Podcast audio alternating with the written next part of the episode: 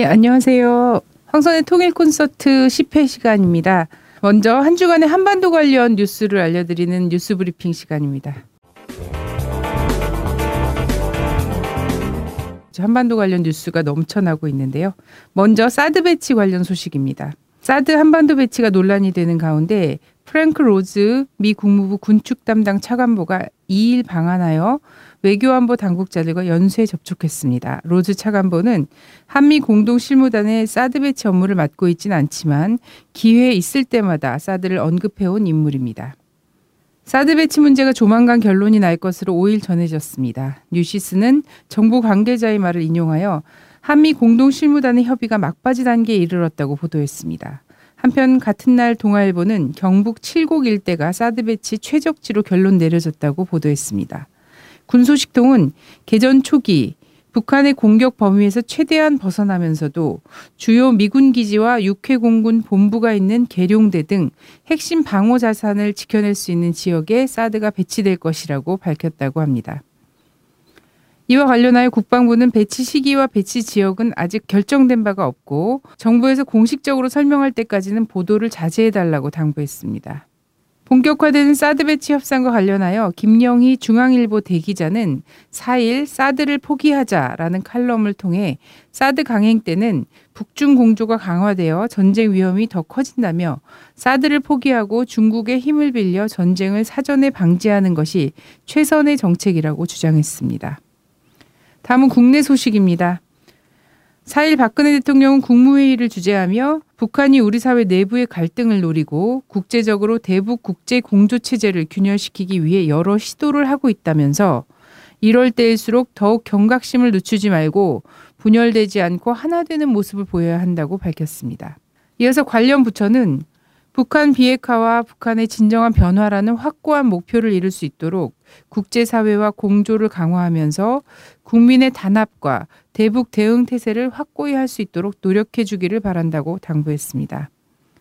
5일 황교안 국무총리는 국회에서 열린 대정부 질문에서 북한은 핵과 미사일 개발에 모든 역량을 집중하는 것으로 생각된다며 북한의 시간을 더 허용해서는 안 된다고 말했습니다.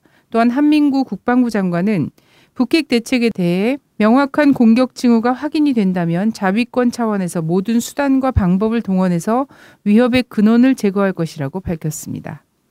정부가 지난달 1일 유엔 안보리에 제출한 대북결의 이행 보고서가 공개되었습니다. 정부는 이행 보고서를 통해 오이사 조치로 북한과의 교류가 중단된 데 이어 올해 2월 개성공단도 폐쇄했다고 설명했으며 이런 조치 등으로 현재로서는 북한과 어떤 협력 관계도 남아있지 않다고 밝혔습니다. 4일 통일 문제 관련 국책 연구기관인 통일연구원이 연구원 산하 북한 인권센터의 조직과 인력을 대폭 확대하고 북한 인권 관련 사업 내용도 강화할 것이라고 발표했습니다. 최근 한미가 정치 제재의 일환으로 북한 인권 침해 추궁을 강화한다는 방침을 세운 것으로 알려진 가운데 나온 발표에서 주목되고 있습니다. 6일 최전방 지역의 대북 확성기 방송시설 10여 개소를 추가 설치한 것으로 알려졌습니다. 복수의 정부 관계자는 6일 군사분계선 인근 최전방 지역에 설치된 고정식 대북 확성기 방송시설을 연말까지 현재보다 두 배 가까이 늘릴 계획이라며 이동식 확성기 방송 차량도 두 배 확대해 운용할 것이라고 밝혔습니다. 군의 한 관계자는 거대한 둑이 무너지는 것도 결국 바늘구멍 하나의 틈에서부터 시작된다며 북한이 가장 아파한 내용을 전할 것이라고 말했습니다. 다음은 동북아 관련 소식입니다. 4일 러시아, 일본 외교부 관계자들이 모스크바에서 안보 문제 회의를 개최했습니다. 지난 5월 6일 아베 총리는 푸틴 대통령을 만난 자리에서 대화를 통해 국제 문제, 특히 아태 지역 안보 문제를 논의하자고 제안한 바 있습니다. 최근 중국 당국이 북중 접경 지역에서 활동하던 한국 탈북자 지원단체 활동가들을 추방한 것으로 밝혀졌습니다. 한국, 북한, 미국, 일본, 중국 등 육자회담 당사국 외교수장이 오늘 26일 라오스에서 열리는 제23차 아시안 지역 안보 포럼 외교장관 회의 참석을 계기로 한자리에 모일 전망입니다. 육자회담 당사국과 아세안 등 27개국이 가입한 아세안 지역 안보 포럼에 북한은 매년 외무상을 파견해 왔습니다. 미국이 지난달 한반도 근처에서 B-52 두 대를 동원해 북한 폭격 훈련을 한 사실이 확인되었습니다. 같은 시기 일본에 주둔하고 있는 미군 해병대도 북한 상륙 훈련을 했는데 미군이 B-52 두 대를 한꺼번에 한반도 근처에 보내 북한 폭격 훈련을 하고 동시 지상군 투입 훈련까지 한 사실이 확인된 것은 처음입니다. 이에 대해 북한은 미국이 일본 자위대를 동원해 범죄적인 합동 핵공격 훈련을 감행했다고 비난했습니다. 북한의 화성 10호 미사일이 괌을 타격할 수 있는 능력을 보유하고 있다는 것은 의심할 여지가 없다고 미국의 대북 전문가가 밝혔습니다. 브루스 벡톨 국제한국학회 회장은 북한의 무수단이 괌을 타격할 수 있는 실전 능력을 갖추고 있다면서 북한은 50개의 발사대에 200기의 무수단을 갖고 어디서든 이를 발사할 수 있다고 말했다고 합니다. 네, 이번 순서는 주목할 만한 뉴스입니다. 앞서 뉴스 브리핑에서 밝혔던 것처럼 화성 10호 미사일 발사에 앞서서 미군이 B-52 두 대를 동원해서 북한 폭격 훈련을 하고 지상군 투입 훈련까지 한 사실이 확인 되었는데요. 이 훈련과 관련해서 이제 한국의 통보가 없이 좀 진행이 됐다 이런 것도 문제였고 또 훈련이 B-52가 지하벙커 핵미사일 기지 같은 북한 핵심수를 폭격하고 미 7공군이 또 공습을 하면 함해병 원정대가 진격하는 그런 시나리오 훈련이었다라고 보도가 되고 있는데요. 어, 지난 20일 북한에서는 국방위원회 대변인 담화를 통해서 이 같은 사실을 이미 공개를 한 바가 있습니다. 뒤늦게 이제 한국에서 지금 보도가 되고 있는데 이에 대해서 SBS 기사 아, 김태훈 기자 요즘 예, 이 기자님의 기사를 눈여겨 보고 있는데 예, 소개를 해드리고자 합니다. 아, 기사에서는 북한을 압박하기 위해 미국이 B-52 두 대를 동원하여 핵폭격 훈련을 했고 북한은 이를 실시간으로 탐지 식별하여 국방위원회 대변인 담화를 통해서 B-52 폭격 훈련을 규탄했다고 밝히고 있습니다. 기사는 미국이 B-52로 윽박지르니까 북한은 B-52 발진 기지인 괌 앤더슨 공군 기지를 타격할 수 있는 무수단을 쏴서 어, 성공시켰다. 우연의 일치라고 보기엔 참 공교롭다며 북미가 서로 한 번씩 위협구를 던지고 있는 형세라고 분석을 했습니다. 다음은 한국 전쟁을 다룬 그 연속극 이 이제 중국에서 지금 중국 전역에 방영이 되고 있다라는 소식이 있는데요. 어, 제목은 38선이라고 합니다. 38선. 이 연속극이 38부작인데 한국 전쟁 시기에 중국과 북 항미 원조라고 이야기를 하죠. 중국 쪽에서 표현을 그렇게 하는데 그때 당시의 이야기를 다루고 있습니다. 한국 전쟁 시기에 미군의 폭격으로 아버지를 잃은 주인공 중국인이죠. 주인공이 자원 입대해서 한반도 전쟁터에서 싸우는 그런 과정을 보여주는 내용이라고 합니다. 자, 이와 관련해서 중국 관영 환구시보는 어, 중국에서 장기간 금기시됐던 한국 전쟁 관련 연속극이 다시 등장했다라고 보도하면서 중국 정부가 미국, 한국 그리고 북한과의 관계를 생각해 오랫동안 한국 전쟁 관련 연속극이나 영화를 제작하거나 공개하는 것을 꺼려왔다라고 전했습니다. 실제로 지난 2000년 중국의 CCTV가 한국 전쟁 관련 30부작 연속극을 만들었지만 방영되지 못한 사례가 있었다고 합니다. 때문에 이 연속극이 중국의 새로운 모습을 반영한다는 평가가 나오고 있습니다. 한국 언론들도 드라마 38선이 더 이상 미국의 눈치를 보지 않겠다는 중국의 최근 자세를 반영한다고 분석했습니다.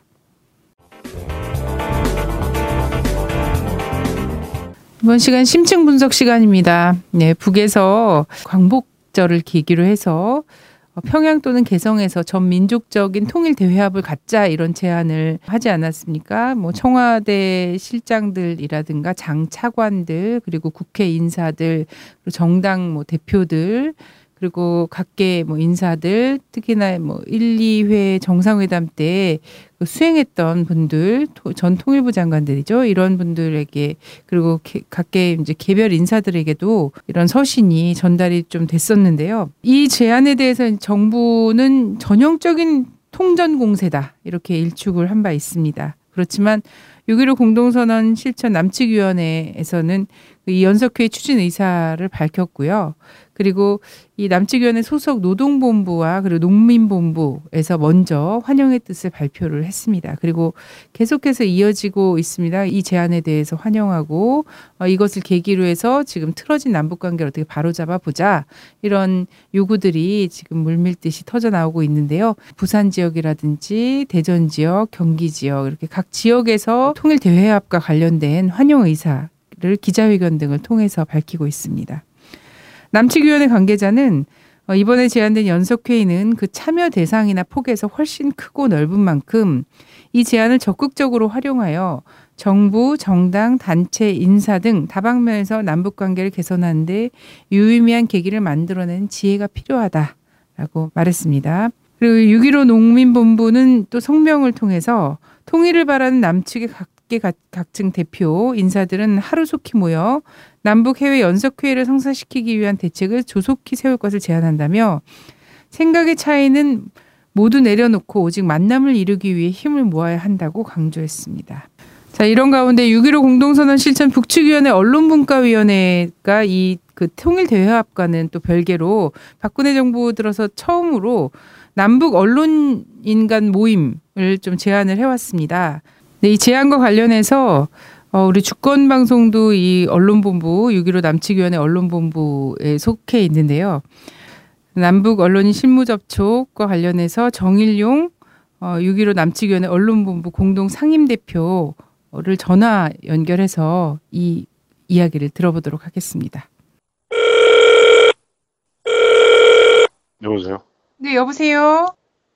예, 예. 고맙습니다. 너무 귀한 시간 내주셔서 감사합니다. 아, 다른 게 아니라, 최근에 북에서 그 팩스들이 좀 오지 않았습니까? 예. 네네. 네. 그래서 뭐 지금 언론본부, 어, 언론본부 앞으로도 6.15 이제 북측위원회 언론분과에서 팩스를 보냈다고 들었습니다. 예, 왔습니다. 네, 그래서 그, 어, 먼저 어, 팩스 내용이 어떤지 좀 소개를 해주시죠. 팩스 내용은 이제 그 간략하게 말씀을 드리면은 어, 요새 그저 쪽에 관해서 왜곡 보도가 심해지고 뭐 비방 중상도 좀 많고 그런데 음, 좀 우리가 좀 서로 만나서 좀 저 좀 이야기 좀 하자 뭐 이런 내용이었습니다. 예. 음, 그래서 남측이 언론본부에서도 입장이 나갔죠? 예, 뭐 우리는 이제 거기에 대해서 이제 그 답장을 보내려고 했는데, 네네. 어, 통일부에서 그, 뭐 요즘은 뭐 접수 자체를 뭐 거부를 한다라고 이렇게 연락을 받았습니다. 그래서 네네. 그걸, 그 답장을 보내지도 못했죠. 예, 사실은 팩스로 받고 또 팩스로 답신을 보내고 이런 것들이 사실 가능했었는데 예전에는 그렇죠. 아예 팩스를 보내는 걸 못하게 하는 상황인 거죠. 그렇죠. 네. 그 서로 그 접촉하는 게 현재 그 남북 교류 협력법 네. 거기서는 그 신고제로 되어 있을 거예요. 신고. 네네 신고제입니다. 예. 신고를 하면 되어 있는데 보내려고 하면 또 그쪽에 또 승인을 받아야 되는 것이 있으니까. 네네. 그래서 그렇게 좀 승인을 해달라고 했더니 뭐 아예 뭐 접수를 거부한다라고 하니 뭐 어떻게 할 수가 없네요. 아, 네. 완전 창구 자체를 막아놓은 상태나 다름이 없군요. 예, 어, 예. 네네네. 그래서 6.15 남측위 언론본부에서는 어쨌든 입장을 그래서 언론을 통해서 공개할 수밖에 없는 이런 상황에서 언론을 통해서 공개를 하셨더라고요. 예, 예. 네, 예. 그래서 입장을 좀 말씀해 주시죠.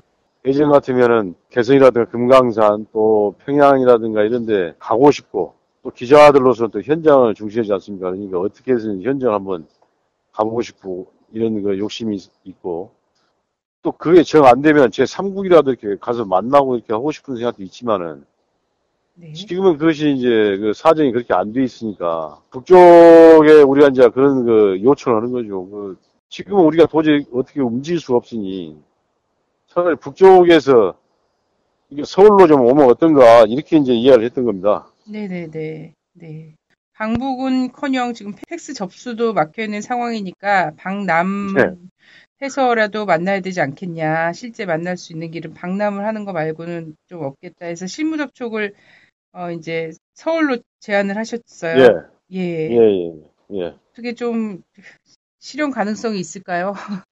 뭐 솔직히 뭐 어렵다고 생각합니다. 네네. 어, 그렇지만은 뭐 현실적으로 지금 우려서는 어떻게 멈칫달쑥을 할 수 없는 그런 상황이니까 네.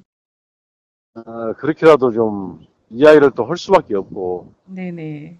어, 그런 시도라도 해보는 것이 우리로서는 어떤 네. 어, 서로 간의 그 예의라고 생각했습니다. 예의. 예, 예, 예. 예. 측에서는 이제 전민족적 통일 대회합을 갖자 이런 내용으로 이제 연석회 북측 준비위원회가 각 그 남쪽의 각 인사와 단체들, 정당, 청와대 인사들한테까지 이렇게 어, 서신을 보내지 않았습니까? 근데 이거와 별개로 이 연석회의가 아니라 남북 언론인 모임을 또 따로 제안한 배경이 좀 음, 특별히 있지 않을까 이런 생각이 드는데요. 예, 우리도 그 연석회의 그 하는 게 따로 받았었습니다. 따로 네. 받고 북쪽에서 그 그때 남쪽이 무슨 저 언론 자유를 중시를 한다. 언론을 상당히 좀 어, 어렵게 본다. 뭐 당국이 뭐 이- 이런 것을 생각해서 그런가. 언론 쪽이라면 조금 더 좀 뭐 이렇게 실무 접촉이라든가 이것을 좀 가능하지 않을까라고 이렇게 생각해서 보냈지, 보내지 않았을까. 그렇게 되면은 서로 간의 그 접촉이 지금 꽉 막혀 있는데, 좀 그런 것도 좀, 물꼬를 트는 계기가 좀 되지 않을까라고 이렇게 생각을 한 것 같습니다. 제 생각에는. 네네네. 어, 혹시 지금 이제 이렇게 둘러싸고 8월 달 굉장히 뭐 늘 되게 뜨겁게 맞이했던 이제 8.15 즈음이 다가오고 있는데요. 이 마지막으로 어, 우리 시청자들께 하시고 싶은 말씀 좀 전해주세요. 어, 우리는 이제, 어, 분단이라고 하는 것을 갖다가 한 몇십 년 지나도록 그 비극이라고 보는데, 비극을 이렇게 넘지를 못하고, 극복을 못하고 이렇게, 어, 살고 있는데, 어, 저로서는 참 그, 이 안타까운 게, 흔히 이제 수레에다 비교를 하면은 뭐, 어, 수레가 바퀴가 두 개라면 하나는 뭐 당국이 밀고 가는 거, 하나는 뭐 민간이 밀고 가는 거, 뭐 이- 이런, 이런 식으로 해서, 어, 서로 그 이제 남북 관계가 이제 개선이 되고, 어, 진전이 된다. 한국적으로 이제 평화 통일이 된다. 뭐 이런 식으로 이제 이야기를 하는데, 사실 지금 저, 당국 박쥐는 너무나 크고, 이, 저, 그, 이 민간 쪽 박쥐는 너무 작습니다. 그래가지고 이게 제대로 그, 수레가 굴러가지도 못할 그런 정도가 돼 있는데, 그런 부분에서 우리가 좀 한번 좀 생각을 해봐야 할 것 같아요. 그, 이 당국이 주도가 돼가지고, 분단 이후에 지금 한 60년, 70년 막 넘도록 뭘 해왔는데, 지금 와서 보면은 전쟁 이야기가 나오지 않습니까? 전쟁. 이건 무슨 관계가 개선이 되고 뭐 진전이 된다 이래서 고사하고, 전쟁 이야기가 나오고 있다고요. 그렇다면은, 이거 아주 무능하다라고 이렇게 생각이 드는 겁니다. 능력이 없어요. 어, 그랬을 때, 당국이 무능력하다. 그러면 좀, 어? 아, 이쪽에 당연히 그 민간 쪽이라도 좀 어떻게 좀 굴러갈 수 있도록 해야 되는 것이 아니라고 좀 강하게 이야기를 해야 될 것 같고, 뭐 사실 뭐 우리 언론 쪽에서는 뭐 특히 그런 생각을 많이 합니다만 우리가 어디 취재를 다닌다라고 했을 때 어떤 당국의 허락을 받고서 무슨 취재를 다니지 않습니다. 그런 나라가 저, 뭐 어디에 있겠습니까? 그, 그러면서 또 우리는 어떤 뭐 저 이란이라든가 이라크 무슨 저 전쟁하는데도 우리가 무슨 목숨을 걸고 가서 뭐 취재 보도를 하기도 하는데 이건 도대체 왜 이 북쪽에 대해서는 어, 그렇게 되지 않는가? 아주 그런 근본적인 우리가 그 의문을 갖고 있는데 그런 부분에 관해서도 좀 언론이 그저 왜 그렇게 제 일을 못하는가에 대해서 그 질정을 좀 엄하게 해주시기를 그런 말씀도 좀 드리고 싶습니다. 음, 네, 아, 말씀 너무 감사합니다. 어, 꼭 네. 그 실무회담뿐만 아니라 본 대회까지 남북의 언론인들이 만나는 회담까지 꼭 성사되기를 응원하겠습니다. 예, 고맙습니다. 아, 감사합니다. 예. 대표님, 주권방송에서 샴푸를 공동 구매한다면서요? 네, 주권방송 후원을 위한 천연 한방 샴푸 100세트를 한정 공동 구매하고 있습니다. 네, 천연 한방 샴푸라고요? 경피독이라고 들어보셨죠? 피부를 통해서 흡수되는 독인데요. 피부를 통한 흡수는 매우 빠르고 해독이 되지 않아서 인체에 치명적입니다. 샴푸, 바디워시 등에 있는 합성 계면 활성제, 증점제, 방부제들이 다 피부에 흡수되는 독입니다. 방부제, 증점제, 산도 조절제를 사용하지 않고 한방 샴푸는 유익한 미생물과 천연 약재, 추출물을 사용하여 만든 샴푸입니다. 음, 그게 그렇게 좋나요? KM 미생물을 사용해서 두피에 기생하는 모낭충, 비듬균을 감소시키고 천연 방부 효과가 있는 정향과 계지를 사용해서 피부 트러블이 거의 없습니다. 아, 네. 탈모 방지 효과도 있다면서요? 천연 약재 추출물을 사용해서 지속적으로 사용할 경우에 머리카락이 어, 덜 빠지게 되고요. 모발이 풍성하고 또 윤기가 있어짐을 느낄 수 있습니다. 어떻게 구입할 수 있습니까? 축구방송 홈페이지에서 배너를 누르시면 주문소로 이동합니다. 주문하시고 입금하시면 바로 롬즈를 만날 수 있습니다. 주권방송 후원을 위한 천연 샴푸 공동 구매. 많은 구매 부탁드립니다. 네, 이번 시간은 조미료 시간입니다. 북과 미국의 대결사를 아, 정리해보는 시간인데요. 좀 오랜만에 왔죠. NK투데이에서 조미료를 또 따로 볼 수가 있는데요. NK투데이의 문경환 기자님 모셨습니다. 안녕하세요. 안녕하세요. 네.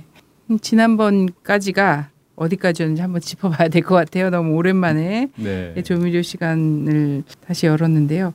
팀 스프릿 훈련 재개 그리고 준전시 상태 선포 그리고 NPT 탈퇴로 이어지는 핵협상 파국 국면까지가 지난번 조미료에서 전해드린 내용이었습니다. 네. 이번 주는 어떤 내용일까요? 네, 이번 주는 지난번에 이제 파국으로 치달았던 게 다시 어, 고위급 회담이 개최되면서 북미 간의 첫 고위급 공동 성명이 나왔던 과정까지를 설명하도록 하겠습니다. 음, 네. 그럼 먼저 그 NPT 핵 확산 금지 조약에 대해서 이야기를 좀 해주셔야 할 것 같습니다. 네, 핵 확산 금지 조약 혹은 핵 비확산 조약 뭐 여- 여러 가지로 해석은 되는데요. NPT라고 흔히 이제 부릅니다. 1970년에 발효가 됐습니다. 처음에 저게 이제 만들어졌을 때는 미국과 소련이 핵무기를 개발을 해서 핵무기를 갖고 있었는데 다른 나라들 영국, 프랑스, 중국 이런 나라들이 핵무기를 개발을 하고 이게 생각보다 빨리 쉽게 핵무기가 개발이 되는 겁니다. 그래서 미국과 소련을 중심으로 해서 아, 이 가만히 놔두면 전 세계 많은 나라들이 핵을 갖게 되겠다. 이 핵을 못 갖게 막아야 되겠다. 이렇게 이제 생각을 해서 1970년에 NPT를 어, 만들어서 발효를 시킵니다. 여기에는 다섯 개의 핵 보유국과 180여 개의 비핵 보유국이 들어 있고요. 여기에 들어있지 않은 핵 보유국도 있습니다. 예를 들어 인도나 파키스탄 그리고 이스라엘처럼 사실상 핵 보유국인데 어, 핵 보유 사실에 대해서 어, 불분명한 입장을 취하고 있는 이런 나라들도 있습니다. 이런 나라들은 NPT에 아예 가입을 하지 않고 어, 핵 보유하고 있고요. 뭐 중국이나 프랑스 같은 나라들은 NPT의 불평등성을 얘기하면서 가입을 하지 않다가 나중에 이제 가입을 하게 되죠. 음, 이 조약 자체가 상당한 불평등 조약으로 유명합니다. 왜 그러냐면 핵 보유국에 관해서는 핵무기를 강화하거나 확산하지 않는 정도의 내용이 들어있는데 이 자체가 상당히 좀 추상적으로 되어 있습니다. 그래서 핵 보유국이 핵무기를 감축시키고 궁극적으로 없애야 되는 게 이 조약의 궁극적 목적임에도 불구하고 이런 것들에 대해서는 상당히 추상적으로 돼 있어서 사실상 핵 보유국은 별다른 의무 사항이 없는 그런 걸로 돼 있고 다만 비핵 보유국은 핵 보유 자체를 금지 어, 돼 있고 핵 보유 금지와 관련해서 평화적인 핵 활동과 관련해서도 계속해서 사찰을 받도록 이렇게 되어 있습니다. 그래서 이 NPT에 가입한 나라들은 국제 원자력 기구 IAEA에 사찰을 받도록 어, 이렇게 돼 있죠. 그래서 북이 NPT 탈퇴를 선언했는데 원래 탈퇴 관련 조항도 있나요? 네. 대부분 조약에는 탈퇴 관련 조항이 있죠. NPT에서는 이제 규정 10조 1항에 보면 이렇게 나와 있습니다. 각 당사국은 본 조약상의 문제와 관련되는 비상사태가 자국의 최고 이익을 위태롭게 하고 있다고 판단할 경우 본 조약으로부터 탈퇴할 수 있는 권리를 가진다. 각 당사국은 탈퇴 통고를 3개월 전에 모든 조약 당사국과 국제연합 안전보장이사회에 행한다. 그러니까 탈퇴를 하겠다라고 통고를 하고 3개월이 지나면 탈퇴가 된다는 겁니다. 음, 그래서 북한이 3월 12일에 NPT를 탈퇴하겠다라고 선언을 했기 때문에 6월 12일이면 북한은 자동으로 탈퇴가 되는 것이죠. 예, 이렇게 탈퇴를 선포를 했는데 어, 결과적으로는 다시 북미 협상이 재개가 됐습니다.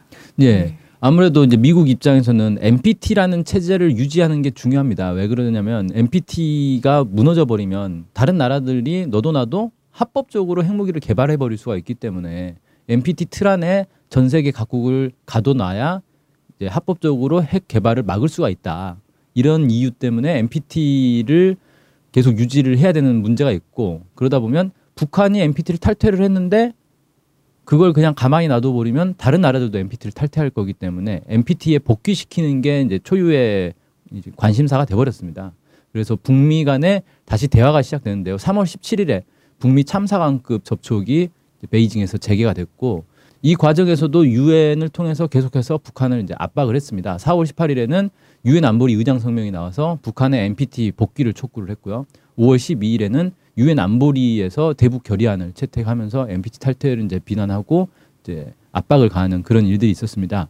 이렇게 이제 접촉은 있었으나 기본은 이제 압박을 통해서 북한을 NPT에 복귀시키려는 그런 이제 움직임이 있었는데 여기에 대해서 북한이 5월 29일에 사거리 1,300km의 중거리 탄도 미사일을 발사를 했습니다. 이게 5월 29일부터 30일 혹은 31일까지 어, 기록이 이건 좀 정확하지 않습니다. 왜냐하면 공식적으로 발사했다라고 발표한 적은 없기 때문에 그래서 미사일을 세 발을 발사한 걸로 이렇게 나와 있고 일본과 괌, 하와이를 향해서 발사했다 이렇게 돼 있는데 이것 관련해서는 북에서 한 번도 공식적으로 발표한 적이 없고 미국이나 일본 등에서도 공식적으로 이걸 확인한 적은 없습니다. 그래서 정확하게 사거리가 어느 정도 되는지 그리고 사거리가 1300km면 사실 괌이나 하와이에는 한참 못 미치는 거리거든요. 일본 열도는 아마 넘어갔을 것 같은데 어쨌든 최근에 북한이 발사했던 화성 10호 여기에 비하면 사거리는 한 3분의 1 정도 되는 미사일로 이제 알려져는 있는데 이걸 이제 발사해서 일본 열도를 넘기면서 미국이 아차 하는 이제 반응을 보이게 됩니다. 북한의 미사일 발사 이후에 미국은 북한과 본격적인 협상을 하게 되는데요. 6월 2일 날 1차 북미 고위급 회담이 개시가 됐습니다. 여기에 이제 뉴욕에서 뉴욕 유엔, 유엔 본부에서 시작이 됐고요. 어, 이때 당시에 신문에 아주 자주 오르내리던 강석주 갈루치 이 두 사람이 이제 회담을 어, 이끌었죠. 6월 4일에는 2차 회담, 6월 11일에 3차 회담이 진행됐는데 날짜를 잘 보시면 북한이 6월 12일에 자동으로 NPT가 탈퇴가 되는 거기 때문에 무조건 6월 12일 전에 회담을 타결을 해야 되는 상황인 겁니다. 근데 6월 11일 날 회담이 타결됐으니까 하루를 남겨놓고 가까스로 타결된 거죠. 이걸 두고 이제 그 지금 이제 작고하신 리영희 교수님 같은 경우는 아, 북한의 외교는 예술이다 뭐 이런 얘기까지 했어요. 왜냐하면은 일단 시한을 못 박아놓고 6월 12일까지 협상이 타결되지 않으면 이건 무조건 북한에게 유리한 거니까 미국 입장에서는 무조건 약자의 입장에서 무조건 북한의 요구를 들어줄 수밖에 없는 상황으로 몰아놓고 협상을 했다는 거죠. 유명한 일화도 있는데 6월 2일 날 첫 회의가 시작됐을 때 갈루치가 그런 얘기를 했다 그래요. 3일 이내에 NPT에 복귀하지 않으면 곧바로 전쟁이다 이렇게 얘기를 했다 그래요. 그래서 그때 이제 책에는 이렇게 나와 있어요. 사실관계는 확인할 수 없는데 북한의 이제 이 회담 참가자 중에 한 명이 이제 발끈해가지고 뭐 볼펜을 집어던졌다 뭐 이런 얘기도 있는데 이때 이제 강석주 지금 회담 대표가 뭐라고 했냐면 아 오늘 회담은 이걸로 끝내는 걸로 하고 3일 뒤에 각자 선전포고하고 전쟁을 해봅시다 뭐 이렇게 얘기를 하면서 어, 회담이 다시 됐다 뭐 이런 이제 일화도 있죠. 네, 그래서 협상 결과로 뭐 요즘도 굉장히 중요한 게 거론되고 언급되는데 93년 북미 공동 성명이 채택이 되죠. 예. 이 내용을 좀 소개해 주시죠. 예, 세 번에 걸친 북미 고위급 회담을 통해서 북미 공동 성명이 나왔습니다. 이게 사실 북한과 미국 사이에 어, 정부급 회담에서 나온 첫 성명이다 이렇게 볼 수가 있고요. 음, 내용을 보면은 북한과 미국 사이에 이제 회담이 지- 뉴욕에서 진행됐고 여기에 이제 강석주 외교부 제1부부장 어, 정확하게는 외무상이죠. 외무성 제1부부상 이렇게 얘기를 해야 되는 거죠. 예, 남쪽의 표현으로 이렇게 바뀌어 있더라고요. 그다음에 미국의 로버트 갈루치 국무성 차관보 다, 이, 이렇게 두 사람이 이제 대표해서 회담을 진행을 했고요. 기본적인 내용은 이제 한반도의 핵 문제를 해결하는 문제. 그 다음으로 쌍방은 회담에서 조선반도의 핵 문제를 근원적으로 해결하는 데서 나서는 정책적 문제들을 토의하고 핵 전파를 방지하기 위한 목적에 부합되게 북남 비핵화 공동선에 대한 지지를 표명하였다. 어, 이렇게 돼 있고요. 이게 북한과 미국 사이에 합의를 한 성명이라서 어, 한글판은 북한판밖에 없더라고요. 예. 그래서 구체적으로 그럼 뭘 합의했느냐? 첫 번째가 핵무기를 포함한 무력을 사용하지 않으며 이러한 무력으로 위협도 하지 않는 것을 담보한다. 이건 미국의 약속인 거죠. 미국이 북한을 핵으로 위협하지 않겠다. 두 번째는 전면적인 담보 적용의 공정성 보장을 포함하여 조선반도의 비핵화, 평화, 안전을 보장하며 상대의 자주권을 호상 존중하고 내정에 간섭하지 않는다. 이 말이 좀 어려운데 쉽게 말해서 북한의 핵 문제와 관련해서 비핵화를 약속하고 그 다음에 상대방의 자주권을 존중하겠다. 어, 이 내용입니다. 마지막으로 조선의 평화적 통일을 지지한다. 어, 이렇게 되어 있습니다. 그래서 내용을 보면 약간 의아할 수도 있는데 북미 간에 지금 이제 NPT에 탈퇴하느냐 마느냐 이 문제를 가지고 계속 협상을 했단 말이에요. 그래서 NPT 탈퇴의 좀 핵심적인 건 뭐냐면 북한의 군사 시설에 대한 특별 사찰을 하느냐 마느냐를 가지고 NPT를 탈퇴했던 거고 이걸 다시 복귀하는 건데 여기에 대해서 직접적인 언급은 없습니다. 근데 보면은 뭐 상대방의 자주권을 존중하고 내정에 간섭하지 않는다. 이걸 통해서 이제 간접적으로 어, 특별 사찰 같은 이제 이 주권, 군사 주권을 훼손하는 일을 하지 않겠다는 걸 은연중에 이제 얘기를 한 거죠.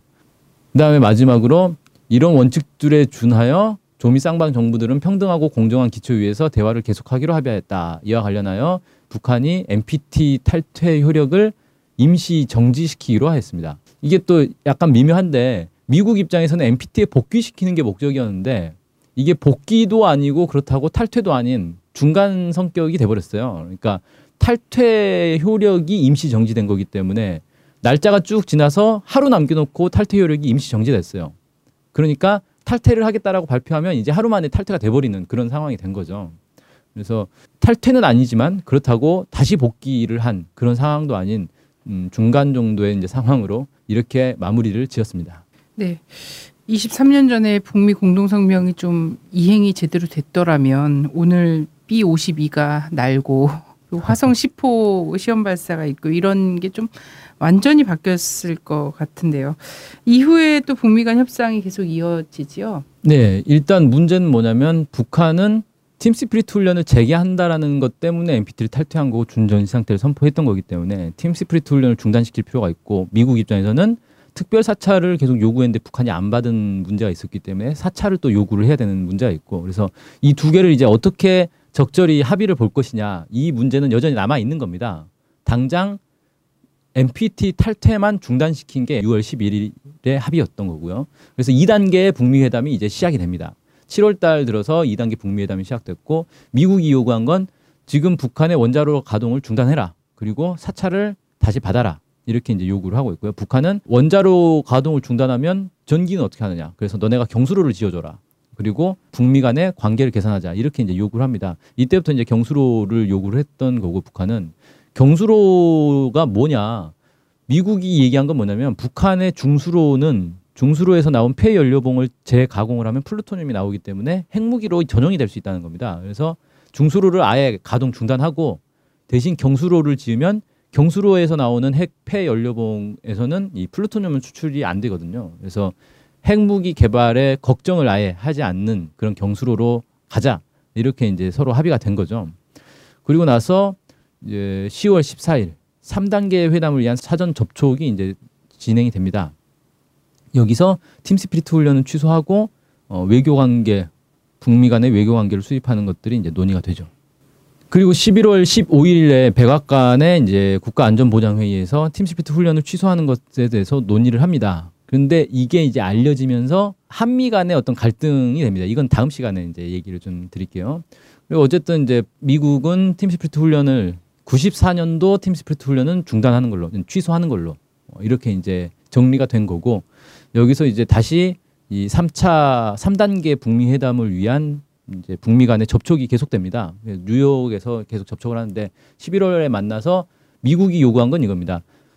먼저 사찰을 받고 그 다음에 남북 대화를 해라. 그러면 북미 대화를 나중에 하겠다. 이렇게 이제 얘기를 합니다. 미국이 참 친절하게 남북 간에 먼저 대화를 하면 우리가 나중에 대화하겠다. 뭐 이렇게 한 것 같은데 사실 이건 이제 남쪽에서 요구를 한 그때 당시에 김영삼 정부가 요구했던 내용이고요.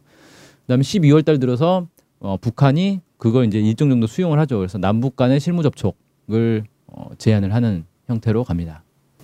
네, 그렇게 해서 어, 사실상 2단계 북미 회담의 이제 물밑 접촉의 마무리라고 할 수 있는데 어, 이듬해 94년 2월 15일에 북한이 7개 핵시설에 대한 사찰을 수용하고 미국은 팀스피트 훈련을 중단하는 걸로 최종 합의가 됩니다. 여기서 말하는 7개 핵시설은 북한이 IAEA에 신고했던 시설들입니다. 그러니까 애초에 이 IAEA가 요구했던 군사 시설에 대한 특별 사찰은 결국은 받아들여지지 않은 거고 기존에 이미 공개했던 일곱 개 핵시설에 대해서 사찰을 다시 재개하는 어, 그런 걸로 이제 정리가 된 거죠.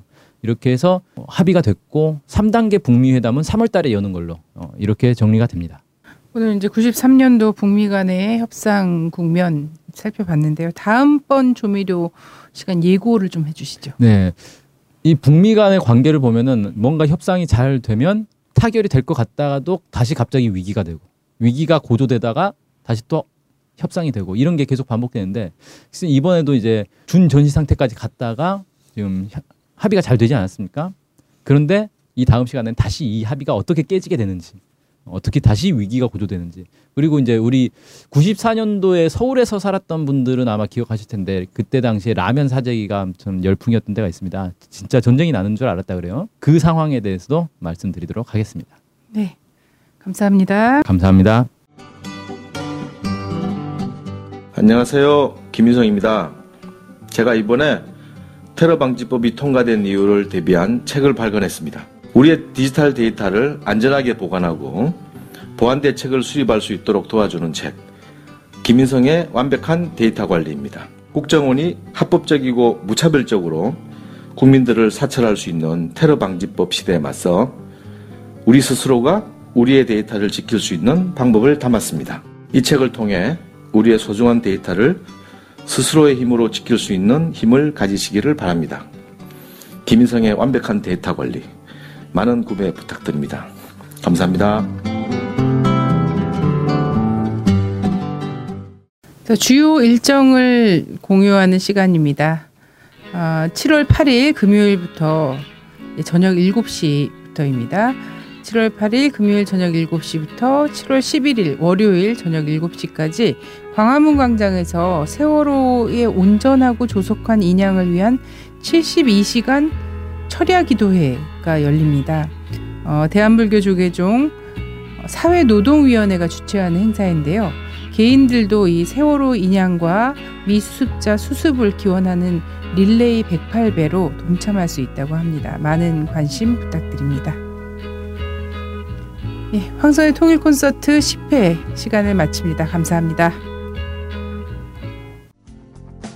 주권 방송이 민중의 눈과 귀를 멀게 하는 공중파와 종편, 신문들에 맞서 진보 언론의 사명을 다할 수 있는 힘은 애청자분들의 적극적인 참여에 있습니다. 주권 방송을 후원해 주십시오. 홈페이지 www.615tv.net에서 민들레 홀씨 정기 후원인이 되어 주시거나 우리은행 1005-501-779-765 주식회사 주권방송으로 직접 후원을 해주셔도 좋습니다.